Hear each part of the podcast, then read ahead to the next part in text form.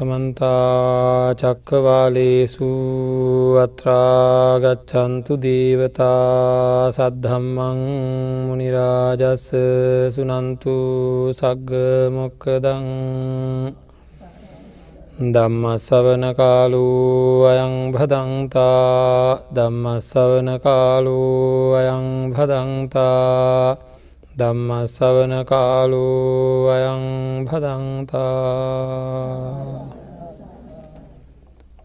නමුතස්ස භගවතු අරහතු සම්මා සම්බුද්ධස්ස නමුතස්ස භගවතු අරහතු සම්මා සම්බුද්ධස්ස නමුතස්ස භගවතු අරහතු සම්මා සම්බුද්ධස්ස ඉමේහි චත්තාලිසාය ආකාරයෙහි අනුලෝමිකං කන්තිං පටි ලබති ඉමේහි චත්තාලිසාය ආකාරයෙහි සම්මත්ත නියාමං ඔක්කමතීති. වැඩමවදාළ අතිපූජනීය වන්දනීය මහා සංග්‍රත්නයෙන් අවසරයි. සදා බුද්ධි සම්පන්න පින්නත්න්නේ සම්මා සම්බුදුරජාණන් වහන්සේ දේශනා කරපු ආකාරයට අපේ ජීවිතය සකස් කර ගැනීම සඳහා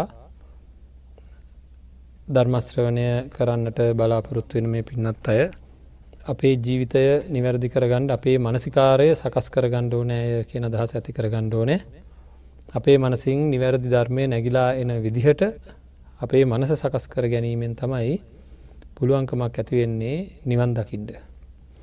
බුදුරජාණන් වහන්සේ අවබෝධ කරගණ්ඩ කියල දේශනා කරා මොනවද අවබෝධ කරගණ්ඩ කියල දේශනා කරේ තමන්වයි. මේ බම්බයක් විතර වෙච්ච ශරීරය අවබෝධ කරගණ්ඩ කියල දේශනා කරා. එතකොට බම්බයක් විතර වෙච්ච ශරීරය කියලා කියන්නේ පංචුපාදානස් කන්දයයි මේක මේක ක්‍රියාකාරිත්වය.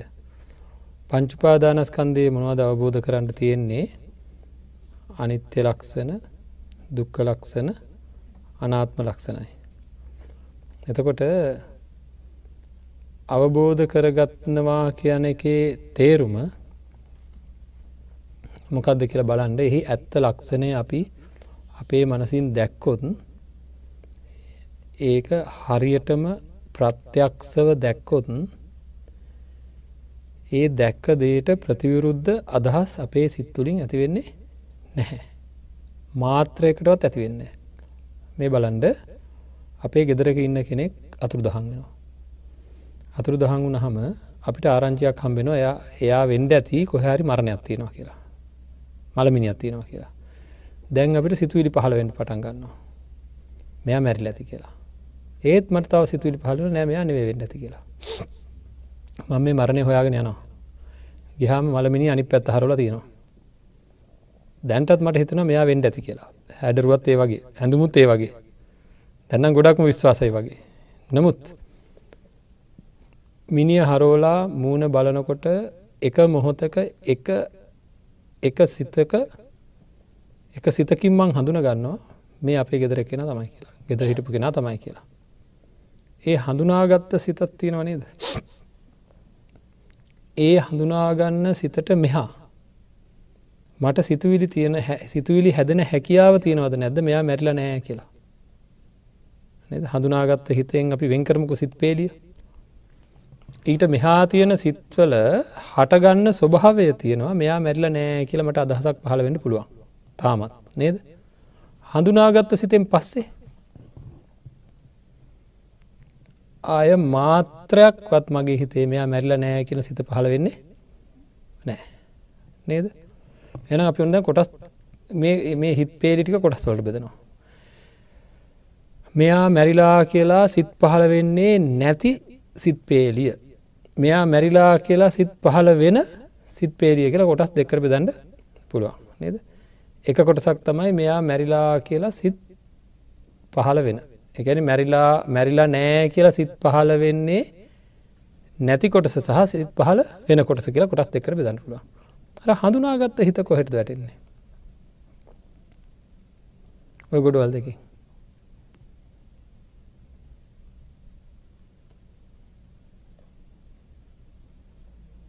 නේද?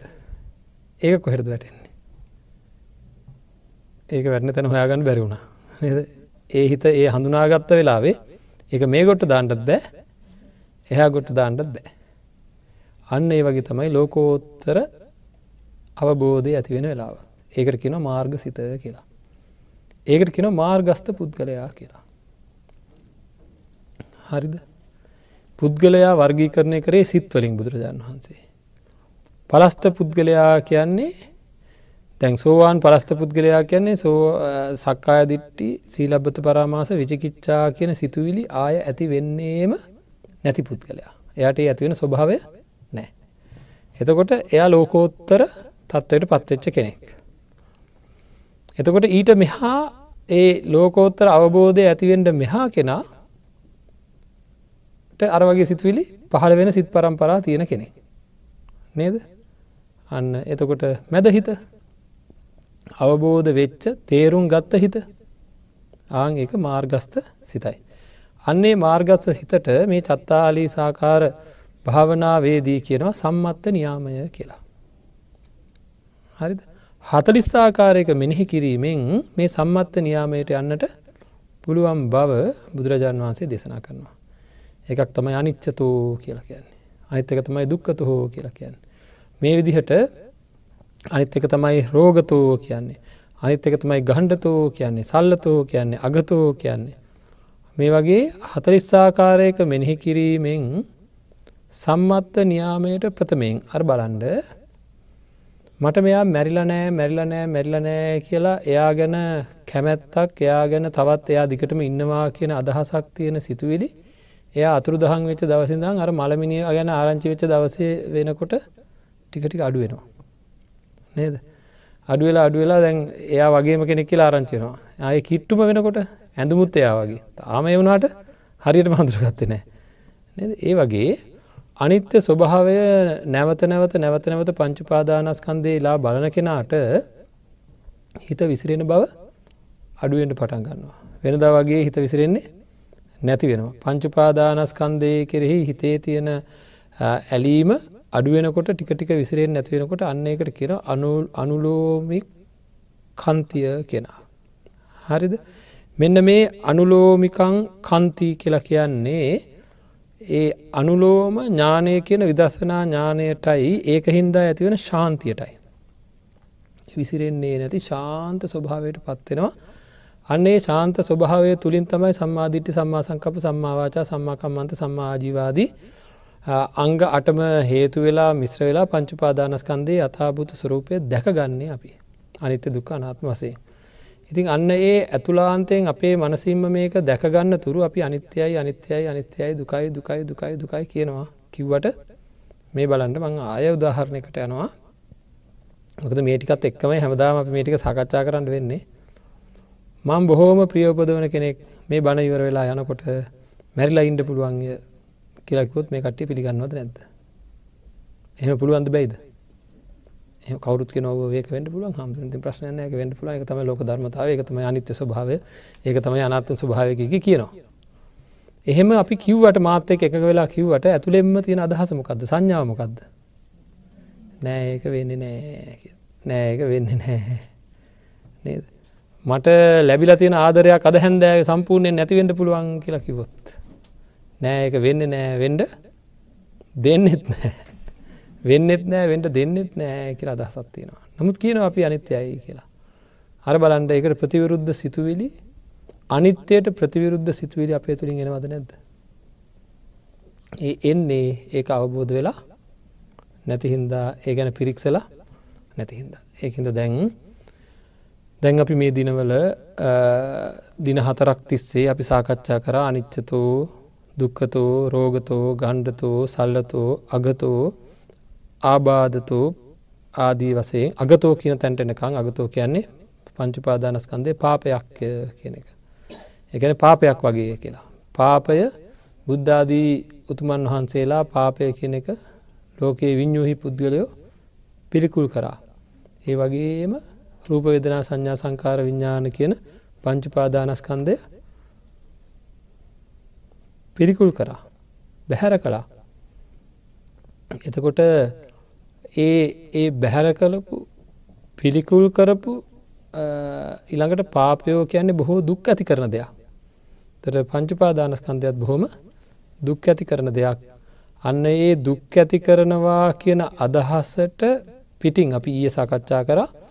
අදහසට පිටිං සැප ඇති කරනවාය කියන මාත්‍රීය අදහසක්වත් නැතිවෙන තුරු දුක්ක ලක්ෂණයෙන් යුත්තව පාපයක තියෙන පාපයට සමාන කරමින් පාපයකට සමාන කරමින් මෙනෙහි කරන්න ඕන රූපවෙදනා සංඥා සංකාර විඤ්ඥානයන් පිළිබඳව. ඒ මෙනෙහි කරනකොට අපිට මේ හරියට මේක පින්වත්න මේ ආකාර දොළහා ආකාර හතලිහ. දැන් ගණ කැලේක මහා භයානක කැලේ අපි වාසය කරනවන.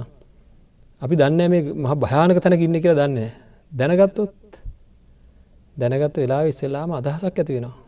මේකින් අයින්ෙන්ඩ ඕනෑ කියලා. අන්නේ වගේ ඒ අදහස ඇතිවෙච්ච කෙනා ක්‍රියාත්මක භාවයට යනවා. මේ ඒ වගේ විස ගෝර සර්පයෝ ඉන්න මහා චන්්ඩ රෞද්‍ර සත්තු ඉන්න විශාල ව්‍යසන තියෙන කැලේකින් අතමිදුනාවාගේ මේ පංචුපාදානස්කන්දයට ඇලිලා ඒකෙම හේතු වෙලා ඒකෙම එරිලා ඒකෙම යට වෙලා තියෙන මේ හිත මේ මහා චත්තා ලිසාකාර භාවනාවෙන් මොකද වෙන්න? හිමීන් අරකෙන් උඩට ඔසවා ගන්නවා. ඒකින් ගලව ගන්නවා. ව්‍යසනයෙන් ගලව ගන්නවා. ආන්ගේ ගලවා ගැනි ගලවා ගන්න සිත සාන්ත භාවයට පත්වෙනවා. ආංකට කෙන අනුලෝමක් අනුලෝමික කන්ති අනුලෝමික් කන්තිය කියලා කියන්නේ අන්න එකට එකැන ශාන්ත ස්වභාවයට පත්වෙනවා. ඉතින් ඒ ඒ පංචුපාදානස්කන්දයෙන් හිත ගලවා ගැනීමෙන් තමයි අපිට මාර්ගහිත් උපදවා ගන්න පුළුවන් වෙන්නේ. ඒ පිළිබඳ තියෙන තන්හාාවෙන් ඒ පිළිබඳ තියෙන උපාදානයෙන් අයින්වීමෙන්. හොඳයි ඒවගේම පංචිපාදානස්කන්දය ගැන මෙනෙහි කරන හත්වෙනි ආකාරය තමයි ආබාධතු කියලා කියන්නේ. ඒක ආබාධයක් ආබාධයක්ෙන් හරියට වැඩ කරන්නේ නෑ හර්දාබාධයක් කියෙන හර්දය හරියට වැඩ කරන්නේ නෑ. ශරීරයත් නොයෙකුත් ආබාධ ඇති වුණහම එක හරියට වැඩ කරන්නේ හරියට වැඩ කරන්නේ නෑ හරියට ක්‍රියාත්මක භාවයට පත්වෙන්නේ ආබාධ සහිතයි ආබාධ සහිතය කියන්නේ ඒ වැඩ කරන්න පුළුව එක නෙවේ. තකට පංචුපාදානස්කන්දය කියන අන්නෙම ආබාධ සහිත එකක් හරියට වැඩ කරන්න බැරි එකක් ඇයි. මැසින් එකින් හරියට වැඩ කරන්න බෑ කියලා කියන්නේ ඇයි. ඒක ක්‍රියාත්මක වෙන්නේ අපිට වැඩ කරන්න ඕන විදිහට නෙවේ හින්දා. නේද තකොට ආබාධ සහිතනං දැන් අපිට නොයෙකු තාබාධ සහිතනං වැඩක් හරියට කරගන්නට බැරිනම් ඒවගේ ක්‍රියාත්මක භාවයට යන්න නැත්තන් ඒක දුක පිණිසයි පවතින්නේ. ඒ ඒ නිවැරදි ක්‍රියාත්මක භාවයට යන්නේ නෑදැන් මේ ශරීරය කියලා කියන එක ගත්තොත් පංචුපාදානස්කන්දයෙන් එකක් තමයි රූපය. මේ රූපය කොහොම දන්න? ආබාධ සහිතද ආබාධ රහිතද? බොහෝ ආබාධ සහිතයි. මේක තියෙන උච්චාර පස්සාව කම්ම පවා පිපාසාව බඩිගින්න පවා ආබාධ. හැරෙන්ඩ හැරෙන්ඩෝ නෑ පෙරලෙන්ඩෝ නෑ කසන්ඩෝ නෑ නලියන්ඩෝ නෑ කණ්ඩ දෙෙන්ඩෝ නෑ බොන්ට දෙෙන්ඩෝ නෑ නාවන්ඩෝ නෑ නේද? මේ ශරීරය ඒ විතරක් නෙවෙයි නොඒකුත් ආකාරය. අපි දදවසෙත් කතා කරා. චක්කුරෝග සෝතරෝග ගානරෝග ජිව්‍යාරෝග කායරෝග සීසරෝග කන්නරෝග මුකරෝග දන්තරෝග කුච්චිරෝග ආදි වසයෙන් විශාල ප්‍රමාණයක රෝග වලට නේද? පිත්ත සමුට්ඨානාබාධා සෙම්ම සමුට්ඨානාබාධා වාත සමුට්ඨානාබාධා සන්නිපාතතාබාධා ඕපක්කමිකා ආබාධා මේ විදිහට ඉවරක් නැති ලෙඩ ආකරයක් මහා ආබාධ සහිත දෙයක් තමයි රූපය කියන රූපය ගැන හැම්වලේම කැඩෙන බිඳෙන පලුදු වෙන වාහනයක් කැඩෙනවනං ආබාධයි. නේද? මේක හැමලේම කැඩෙන ස්වභාවය එක බිඳෙන ස්වභාවය එක ඉති මේක මේ ආබාධ සහිත රූපය අල්ලගත්තොත් බොහොම පීඩාකාරි තත්වර පත්වෙනවා මේ රූපය මගේ කියලා ගත්තොත්තේ මේ රූපය මම කියලා ගත්තොත් එහෙම ඒ ආබාධ සහිත එකක් ගත්ත වෙන්න ඒකින්ද හරියට දුකට පත්වෙන්ට සිද්ධෙනවා. දැනට අපි මේ පංචුපාද ආබාධ සහිත අපි හිතමකෝ අපිට කාට හරි සම්පූර්ණ ආබාධ සහිතකෙන් සම්පූර්ණය කියෙන කර නේද කවුහර කෙනෙකුට බොහෝ ආබාධ තියෙන කෙනෙක් සමඟ විවාහවෙන්ට කියනවා. කැමති වෙනවාද. කැමති වෙන්න එකට බැඳෙන්ට කැමති වෙන්න නේද එකතු වෙලා වැඩ කරන්න බෑ එක තුළ වැඩ කරන්න බැරිමක ඒක කැඩෙනවා බිඳන හැම්වලීම හරි කාරදරයි. පංචුපාදානස්කන්දය කියන අන්නෙම කරදරකාරී එකක්. ඒකත් එක්ක මෙලෝ වැඩ කොරන්න බෑ. ඇයි? රූපය හැම්බලයෙන් බිදෙන ස්වභාවතින එක. වේදනාව? ඉන්ඩකො මං කොහොම හරි වැඩේ කරගන්නන් කියලා වේදනාව මම කොහොමහරි කරලා මේ දැමන් මගේ පරම බලාපොරොත්තුව මොකක්ද මුළු ජීවිත ජීවිත අපේක්ෂාව ඔකගේම තින ජීවිත අපේක්ෂාවත්වන අපේ තරන්නේ තිරසත්තුන්ගේ එකම ජීවිත අපේක්ෂාව ඇතින්නේ ඔකගේ මොකක්ද මේ ශරීරය හරහා සැපවිඳින්නම් ඒකරන ලෑස්තිය. නේද? ඒකටයි ලෑස්තිය. ඉතින් මොකද කරන්නේ? සැපවේදන හදාගන්න මට හම්බෙලතිනන හයක්. හම්බුනේ සැපවිඳින්ට නෙහෙමනි කියන්න කට්ටිය. නේද? ඇහ හම්බුනේ සැපවිඳින්ට කන හම්බුනේ සැපවිඳින්ට නාහ හම්බුනේ සැපවිඳින්ට දිව හම්බුනේ සැපවිඳින්ට ශරීරය හම්බුනේ සැපවිඳින්ට මනස හම්බුනේ සැපවිඳින්ට තින් හැට රූප පෙන්න්නට ඕනෑ කන්ට සදස්සන්ට ඕනෑ නාසයට ගන්ධ දෙන්න ඕනෑ රස දෙන්න ඕනෑ ස්පර්ශ දෙන්න ඕනෑ ධම්ම දෙන්න ඕනෑ. ධම්ම කියන ආදරයාදී දේවල්. එතකොට දැන් කනට සද්ද දෙට ගිහාම නැත්තං දැන් දිවට රස දෙට ගිහා මොකද වෙන්නේ? ආදිවට රස දෙන්න මං රස ජාති එකතු කරගත්තා. ඉන්ඩක බලන්ට මී අඹ මී අඹ රසය දෙන්නකු මං එක දිගට කියලා. මෙයාට දෙන්න ගිහා මෙයා මොකද කරන්නේ?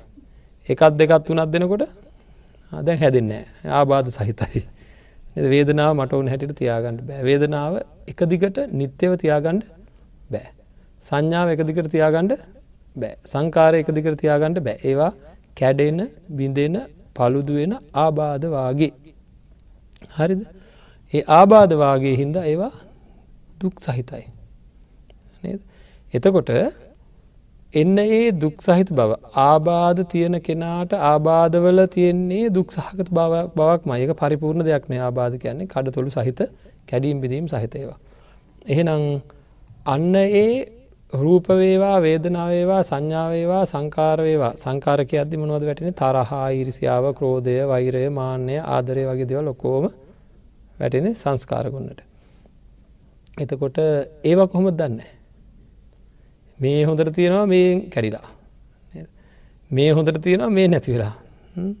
අපේ පැත්ත මරම් බලන්න අපිත් වෙලාවකට කෙනෙකුට බොහෝ මාදරයෙන් ඉන්න එක මොහොතක තව මොහොතක මොකද නැති එකමයි හොඳ කියලා හිතෙනවා. නේද?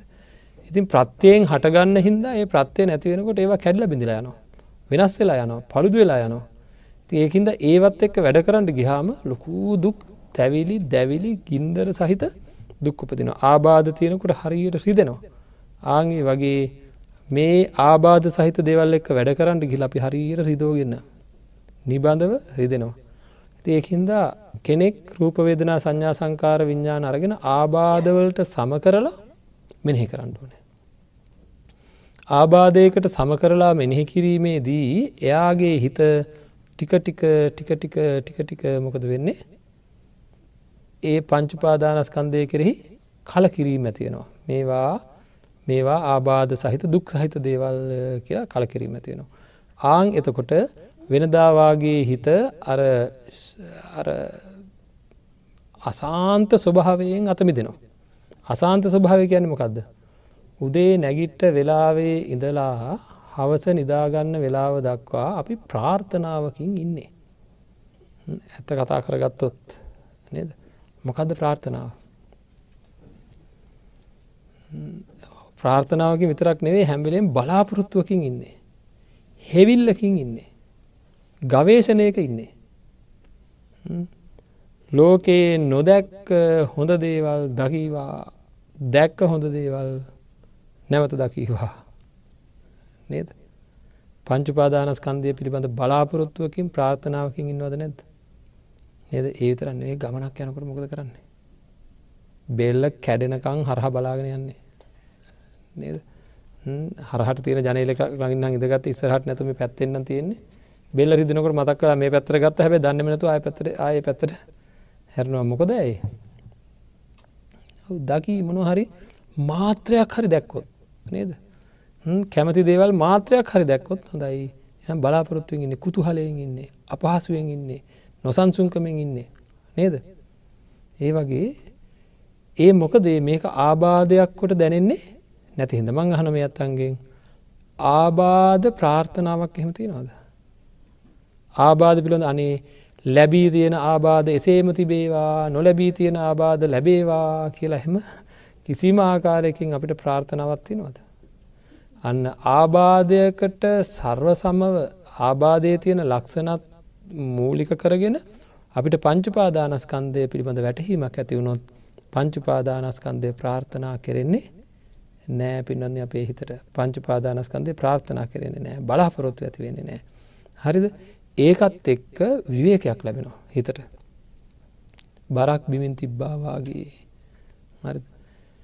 මේ හිත පංචුපාදානස්කන්ද අල්ලා ගැනීමේ අන්න අයත් සමඟ එකතු වෙලා කරන ලොකු පොරයකඉන්න අපි.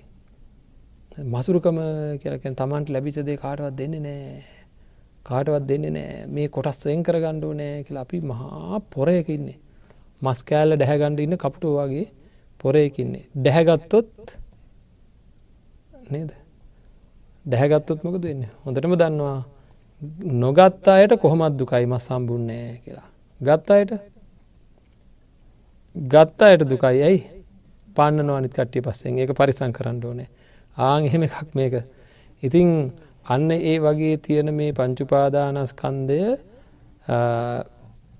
පිළිබඳව ප්‍රාර්ථනාවක් අධිෂ්ඨානයක් ඇතිවෙන්නේ නෑ පින්වත්න යම් කිසි කෙනෙකුට මේක ආබාධයක් විදිහට තමන්ට දැනෙන්නේ නම්.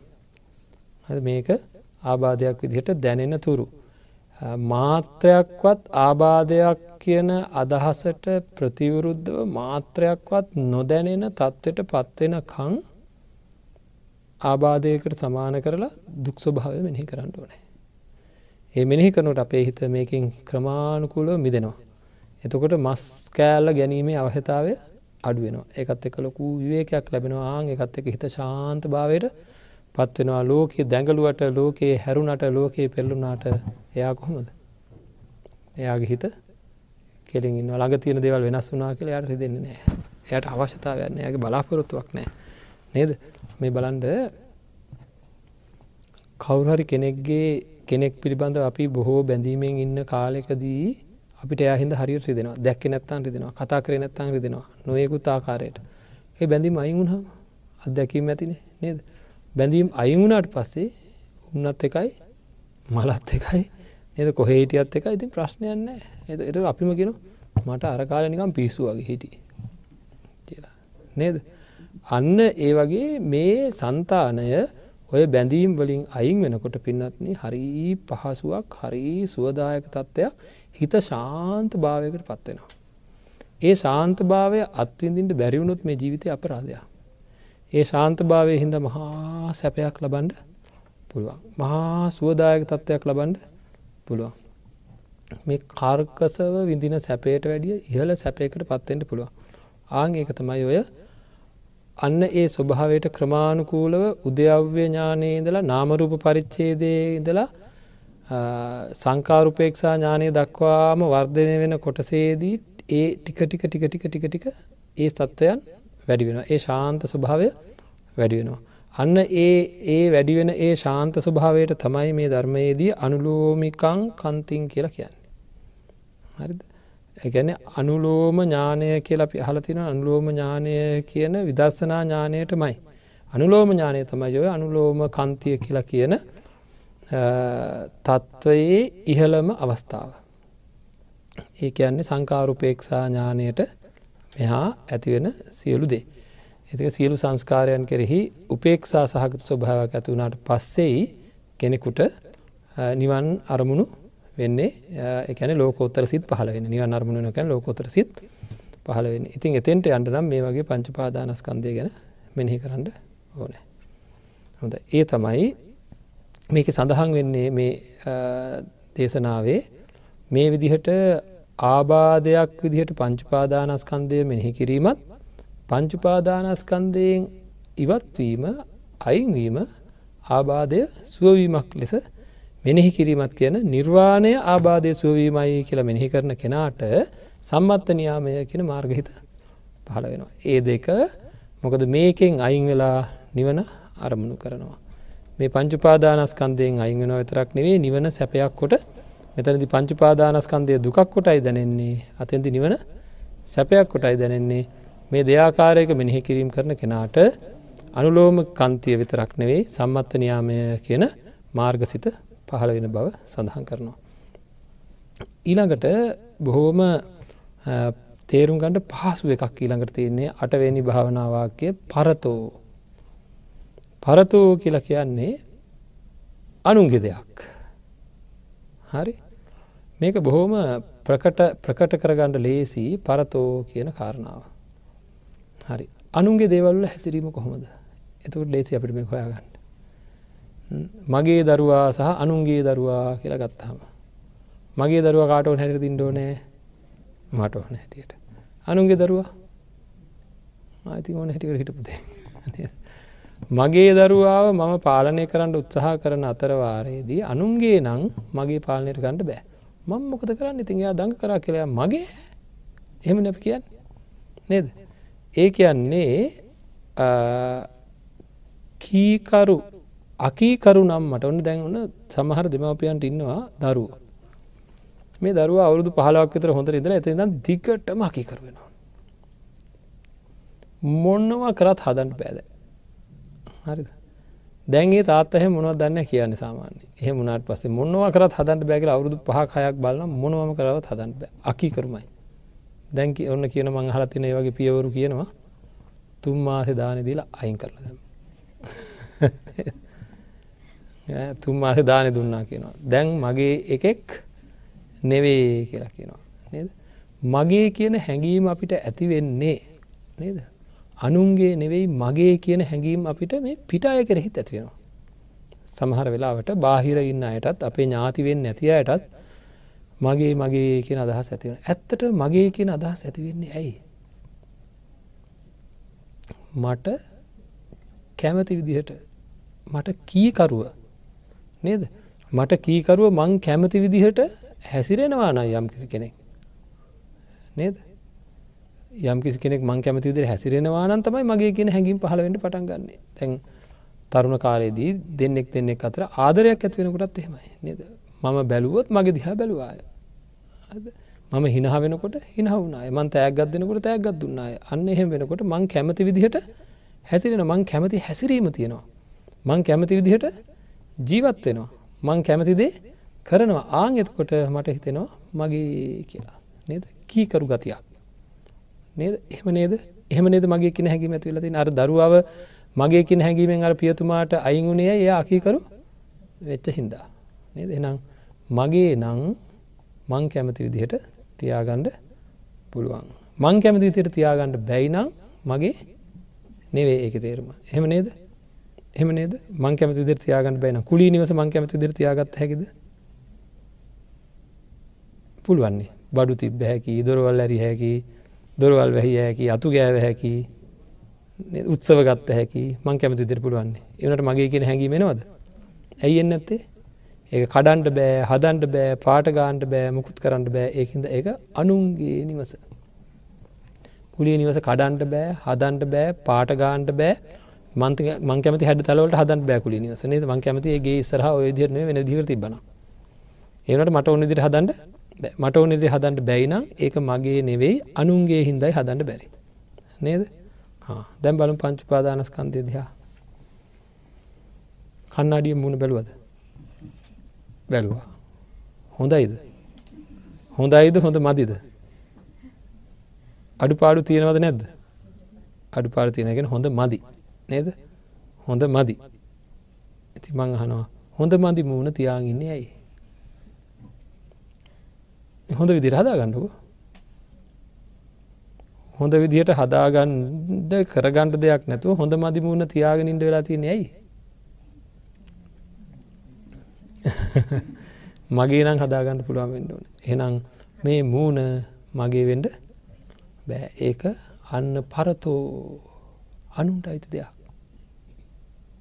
වෙන ක්‍රියාත්මක භාවයක් හින්දා හැදන එකක්. වෙනත් ක්‍රියාත්මක භාවයක් හිද හැදන එක රූපය කියලා කියන්න. කෙනෙ අපිට කෙන උස වැඩීනේ. කොට වැඩීනේ. සුදු වැඩීනේ. කළු වැඩීනේ. මහත වැඩීනේ. කෙට්ටු වැඩීනේ. කොරන්ට දෙයක්? කොරන් දෙන්න එන එන විදිහට බාරගණ්ඩ වෙලා. දැම් මට අවුරුදු හතලිහයි පණහැදිමම් මෙන්න මේ හැඩයට ඉන්ඩෝනෑ හැටේද මේ විදිහට වෙන්ඩෝ නෑ මන්ද තීරණය කරන්න? නෑ. එනම් මේ ශරීරය මුළු ශරීරයම ගත්තාම සියලු රූපයන් ගත්තාම ඒක මගේ කියල ගණ්ඩ බෑ. එහෙනම් රූප උපාදානස්කන්දය මගේ කියල ගණඩ පුළුවන්ද? බෑ. මේ බලන්ඩ වේදනා කියල ගණ්ඩුක හරි තුවාලයක් ඇදලා හොඳටම රිදෙනවා. නැත හිත හොඳටම රිදෙනවා. රිදෙන වෙලාවක අපි අහන අපිට කවහරයලගෙන ඕ කොච්චර ගණන් ගන්නට දෙයන්නේ ඕ කොච්චර ගණන් ගන්න දෙයක් නෑනේ කියලා කියනවා. කියනට අපි මොකක්ද කියන්නේ? වාට නම් මොකද මගේ වේදනාව දන්නේ? දැඟ මොකදක මගේ වේදනාව කියලා අපි කියන වේදනාවට. එතොට එහ පැත්තෙන්නේ කෙනකෙන ඔයාගෙද වේදනාව? ඔයාගෙන ඉතින් ඇයි විදින්නේ ඇයි දුක් විඳින්නේ? ඇයි දුක් විඳින්නේ? වට පුල නොක නවත්තන්න ඔයාගෙන. මේ ශරීරයේ වේදනා ඇතිවීම් අපේ පින්වත්න්නේ මේ ශරීරයේ වේදනා ඇතිවීම් මට කියලද වෙන්නේ? මට නවත්තන්ට පුළුවන්ද වෙනකොට? මට සැපවේදන ආදයනකොට අනේ දිගටම තියාගණඩුවන කළ පවත්තන්න පුළුවන්ද? මට අයිතියත්ති නො දෙකේ මට අයිතියත්ති නොද මට අයිති නැති ක්‍රියාවලියක්. මට අයිති නැති සන්තතියක්. ඒක සිද්ධ වෙන්නේ පිට කෙනෙක්ගේ වගේ. නේද? ඒකයි කියන්නේ පරතෝ කියලා. පංචුපාදානස්කන්දය අනුන්ගේ දෙයක්. ඒ අනුන්ගේ දෙයක් වගේ. ඉතින් හොඳට මෙහි කරන්නට තමන්ගේ කියන තමන්ගේ කියන මාත්‍රීය සිතුවිල්ලක් එන්නේ නැති විදිහට මෙනෙහි කරන්න ඕන. හරි බලන්ඩ ඔය ඔය දැම්මන් කියනය ඔක්කොම අපි දන්නවත නැද්ද? දන්නවා. දන්නවා. නමුත් හිතෙට එන්නේ නෑ. දන්නදේ එන්නේ නෑ. ඇයි මෙනෙහි කරන්නේ නැති හිතා ඕක මෙහෙම අර මොකක්ද බූවල්ලෙක් මොක කරික කල්ලන් ඉන්නවාගේ අපි මෙහම අල්ලන් ඉන්න හය තැනකින් නේද? අඩු හයත් තියෙන බූවල්ලෙක් යමක් තදින් අල්ලගින් වගේ පංචුපාදානස්කන්ද අල්ලගෙනන්න ගලවන්ඩ හැදුවට අපිට ගලවන්ඩ බෑ. නමුත් හැබැයි මේ විදිිය මෙහි කරනොට මොකද වෙන්නේ? වැඩක් නැති දෙයක් මේ අල්ලන් ඉන්නේ නේද? වැඩක් නැති දෙයක් මේ අල්ලන් ඉන්නේ කියලා මේක නිදහස් වෙනවා. ඇයි? මට මගේ මට අයිති නැති දෙයක් මම අල්ලගෙන මන් දැඟලුවට මගේ වෙන්නේ නෑ. මේ ශරීරය මගේ කියලා ගණ්ඩ බැරි නං බැරි අපි නද? පිස්සුම වැඩක් කරනවා. හොන්දටම විකාර නද? අර කියන්නේ නද? මොකක්ද ඔල්ල මොරොන්දන් කියන්න ආගේ වගේ වැඩක් කරන මොකක්ද මේ ශරීරයවක්ත් මගේ කොට ගණ්ඩ බැරිවෙනකොට වෙන ශරීරවලට මගේ කියලා කියනවා. නේද? හිස් වැඩක් ඒක. හිස් වැඩක් කියන වැඩක් නැති වැඩක්. නේද? කළු ගලක් කරගෙනෝකින් වතුර ගන්නවා කිවට නේද? වැලිමිරි කළ වතුර ගන්නවකට හරියිද ආගේ වගේ වැඩක් මේ කරන්න අප මේ ලෝකේ මගේ නොවන දේවල් මගේ කියලා වැරදීමකින් අල්ලාගෙනන්නවා හබලන්ට දැන් සංඥායිස්කන්දය සංඥාව කියන්නේ හඳුනා ගැනීම. නේද? දැන් යම් යම් හඳුනා ගැනීම තියෙනවා පින්නද දැන් අපිතුම අපි විභාගකට තියෙනවා කියලා. ප්‍රශ්න පත්තරය බලනකොට නේද? ඔන්න අපිට උත්තරය හඳුනාගන්න අපි නේද? ඉති මං කටපාඩන් කරගෙන කරගෙන කරගෙන කරගෙන ගිය. ද මගේ සංඥාව. නේද? සමහර වෙලාවල් තියෙනවද නැද්ද? දැන් විභාගකට හෙම කියලා ඉඳගත්ත හම මතක් වෙන්නෙම මතක් කෝච්චර මතක් කර මතක් වෙන්න හැබ විභාග ඉවරච්චකම මේ මතක් වෙනවා. නේද? එනම් මට ඕන වෙලාවට එනවද?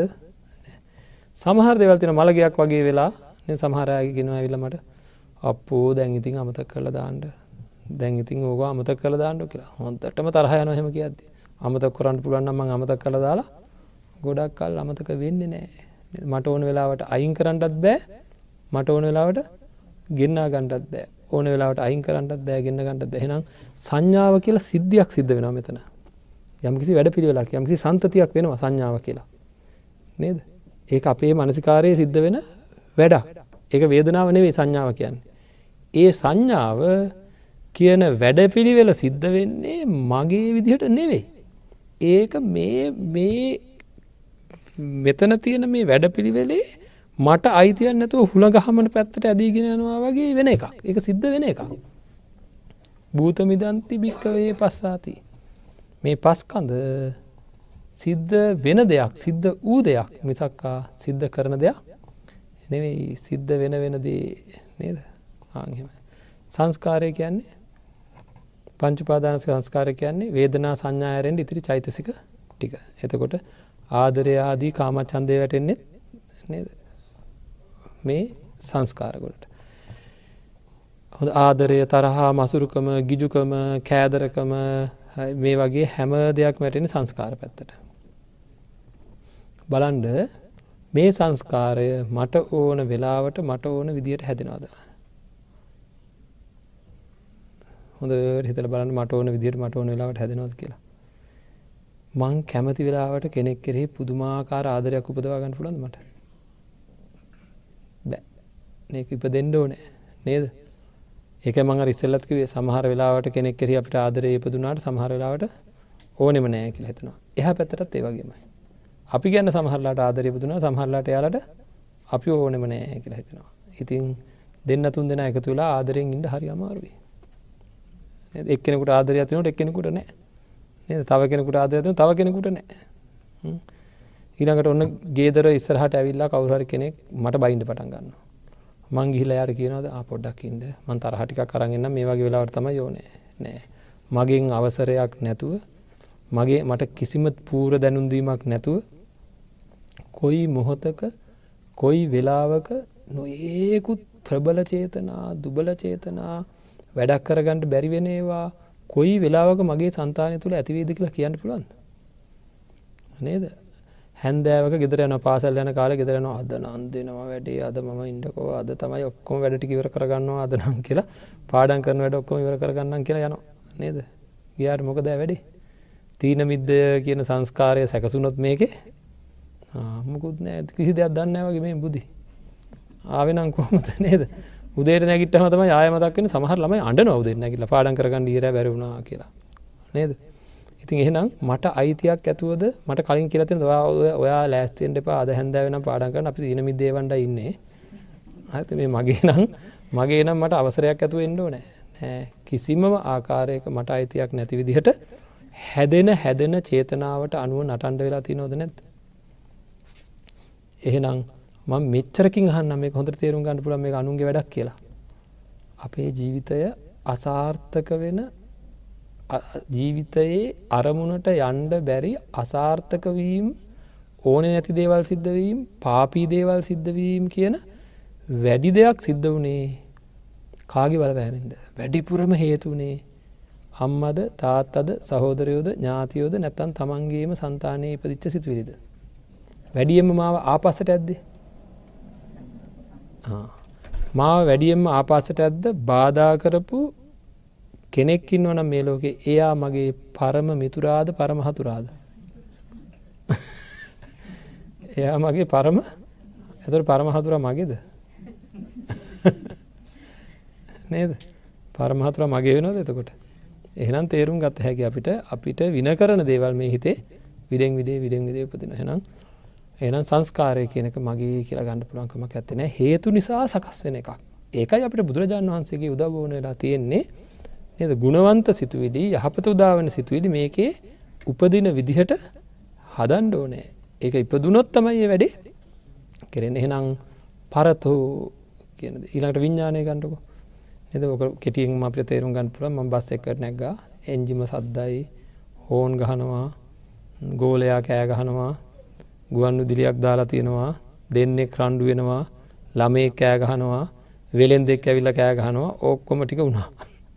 දැන් ඇවිල්ල කියනවා ඉවරක් නැතුව ගෝසාාව මට එපා වුණා කියලා. එතකොට කෙනෙක් කියනවා මොකදේ වුණේ සෝත විඤ්ඥාන හටගත්තා. නේද? ඉතිං සෝත විඤ්ඥාන ඔයාගෙනං ඔයාට තිබුණනේ ඒවා හටගන්නේ නැතුව ඉන්ඩ නේද? මගේ ඇහැකණ නාසය දිව ශරීරය මනසය කියන දේවල් වල චක්කු විඤ්ඥාන සෝත විඤ්ඥාන ගහන ජීව විඤ්ඥාන ජීව විඤ්ඥාන කාය විඤ්ඥාන කියනව ඇතිවෙන්නේ මට ඕන වෙලාවට මට ඕන විදිහටද? මං මෙහම කරලා හොඳ දෙයක් බලන්ට කියල බලන්නකට නරක දෙකුත් පේනවා. නේද? ඉපදිච්ච දවසේ ඉඳලා ඇහෙන ඇහෙන ඇහෙන හැම සද්‍යම අහන්ඩ වෙලාද නැද්ද? නේද? මොන කරුමයක්ද මේ? ඇහෙන හැන ඔක්කොම හා ඉන්ඩ වෙලා එකක්වත් නවත්ත ගන්න බෑ.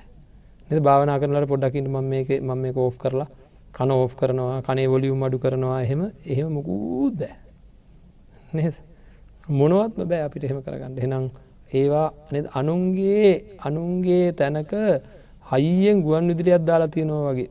නද? අපිට කොරගට දෙයන්න දැගති හහවින්ට පෑ ඒවගේ තම මේ කන මේ කෝෆ් කරන්නත් බෑ. මේක සද්‍ය අඩු කරන්නත් බෑහෙ නොක්කොම අනුන්ගේ එකක් මේ කන කියන්නේ. අනුන්ගේ එකක් මේ විඤ්ඥානය කියන්නේ. නේද? එනම් පංචුපාදානස්කන්දය තමන්ගේද අනුන්ගේද? මගේ කියලගන්න පුළුවන් ඔන්න ඔය ඕකට ප්‍රතිවරුද්ධ මගේ කියලා කියන හැඟීම් මාත්‍රයක්වත් නූපදින තරමටම පැත්තකට වෙලා මොකද කරන්න ඕන? මේක මෙනෙහි කරන්න. දැන් කියනකොට හොඳට තේරුණා. බණ ඉවරවෙච්ච ගමන් ඔක්කොම ඉවරයි. නේද? එහෙනම් මොකද කරන්න ඕනෑ? ඒක හිතේ නැගිලා එන විදිහට ඒගෙන් නවත්තන්න ඕන. වේගෙන් මෙහි කරන්න ඕන. වේගෙන් මෙහි කරන්න ඕන. මෙහි කරන්න මෙහි කරන්න මෙහි කරන්න මොකද වෙන්නේ? පරතෝ කියන අදහස ඇති වෙනවා. ආගේ අදහස ඇති වෙනකොට අර බූවල්ලා අඩු ටික ගලෝනවා නේද? අර බූවල්ල අඩු ටික ගලෝනවා අඩු ටික අතහැරෙනවා යාට. හරි අන්නේ අඩු ටික අතහැරුණාද ශාන්ත භාවයට පත්වෙනවා මේ තියෙන ප්‍රාර්ථනාව අධිෂ්ඨාන අල්ලා ගැනීම් නැවත දැකීමේ අදහස් කොහොම හරි පවත්ත ගන්නවා කියන දෘෂ්ටි ඔක්කෝම අයින් වෙන ටික ටික. ඉතින් ඒක හින්දා බුදුරජාණන් වන්සේ දේශනා කරපුවා කරට කටයුතු නොකර නං මේක වෙන්නෙම නැති බව මේ දේශනය මුලින්ම සඳහන් වෙනවා. මෙහෙම එකත් මෙහෙම එකක් වෙන්නේ නෑ මේ විදිහට මෙනෙහි කරන්න නැති කෙනාට ඔය අනුලෝමක් කන්තිය ඇති වෙන්නේ නෑ අනුලෝමක් කන්තිය ඇති වෙන්නේ නැති කෙනාට සම්මත්ත නියාමේ ඇති වෙන්නේ නෑ කියලා බුදුරජාණන් වහන්සේ අවධාරණය කරනවා මේ මේ දේශනාවේ මුලින්ම තියෙන හැම වෙන්නේ නෑ කියලා පිස්සල්ලාම දවසයක සාකච්ඡා කර. තින් එහෙනම් මං කියන්නේ ඔහොම්මම ඉන්ඩ හරිත මේවා කරන්න ඇතු ඔහොම්මම ඉන්ඩ එතකොට ඔහොම්මම ඉන්නවා. ඒකද මේ බූවලු කතන්දරේ. නද? බූවල්ලාව ගලවන්ඩ කොහොම හරි මේ අල්ලන් ඉන්න වැඩක් ඇති එක නෙවෙයි. දුක් ඇති වෙන එකක්. ඉතින් ඒකද මේ අපි කතා කරේ අනත්තානු පස්සනාවක් පිළිබඳ. පරතෝ කියලා කියන්නේ එක වැටෙන්නේ අනත්තානු පස්සනාවකට. හොඳයි. බොහෝ ධර්ම කරුණු සාකච්ඡා කරාද දවසේ ධර්ම දේශනාව අපි මෙතනින් නිමා කරනවා. හෙට දවසේ අපිට තියෙනවා පලෝකතු ඊතිතෝ උපද්දවතු ආදි වසයෙන් තින අනිත් කාරණා සාකච්ඡා කරන්න. තින් භාවනාවට ලොකු නැබෘතාවයක් ඇති කර ගණඩුවන භාවනාවෙන් වෙන ප්‍රයෝජනය අපිට හොඳටම තේරෙන්ඩෝන භාවනාව නැතුව මේ තත්වයට පත් කරගන්න පුළුවන්කමක් ඇත්තේ නැති බව තේරෙන්ඩෝන. ඉතින් ඒ අදහසින් අපි ධර්ම දේශනාවසන් කරත් අද දවසේ මේ ධර්ම දේශනාවෙන් යම් කිසිආකාරයට තමන්ට කුසල සිත් ඉපදුනානං නිවසට වෙලා ධර්මය ශ්‍රවණය කරපු ඇත්තන් කල්පනා කරන්න. මේ හැම දෙනාට මේ ධර්ම දේශනාව ධර්ම දේශනාව අරගෙන එන්ඩ දායකත්වය දරපු පිරිස තමයි මේ අද දවසේ මේ මැදිරියේ ධර්මශ්‍රවණය කරපු පිරිස. ඉතින් ඒ අය තමන්ගේ බාහු බල යොදල හරියම්භ කරගත්ත ධනවේ පැදන් කරලා සකස් කරගත්ත මේ ධර්මදානමය පුුණ්‍ය කර්මය සිද්ධ කරගත්තා ඉතින් අපි තුළ ඇති වුණ සියලූම කුසල වේගයන්තිය නොනගේ සියලු කුසල ශක්තිීන් නිසා ජනතුුණු සියල පුුණ්‍ය ශක්තිය මේ දායකත්වය දරප හැම දෙනාට මානු මෝදන් වේවා කියල ප්‍රාර්ථනා කරමු ඒ හැම දෙනාටම උතුම් නිර්වාණාබෝධය සඳහාම මේ පින් හේතුවේවා කියල ප්‍රාර්ථනා කරම. ආකා සට්ටා චබුම්මට්ටා දේවානාගා මහිද්දිකා පුඤ්ඥන්තන් අනුමෝදිත්වා චිරංරක්කං තුසාසනං චිරංරක්කං තු දේශනං චිරංරක්කං තුමං පරංතිී.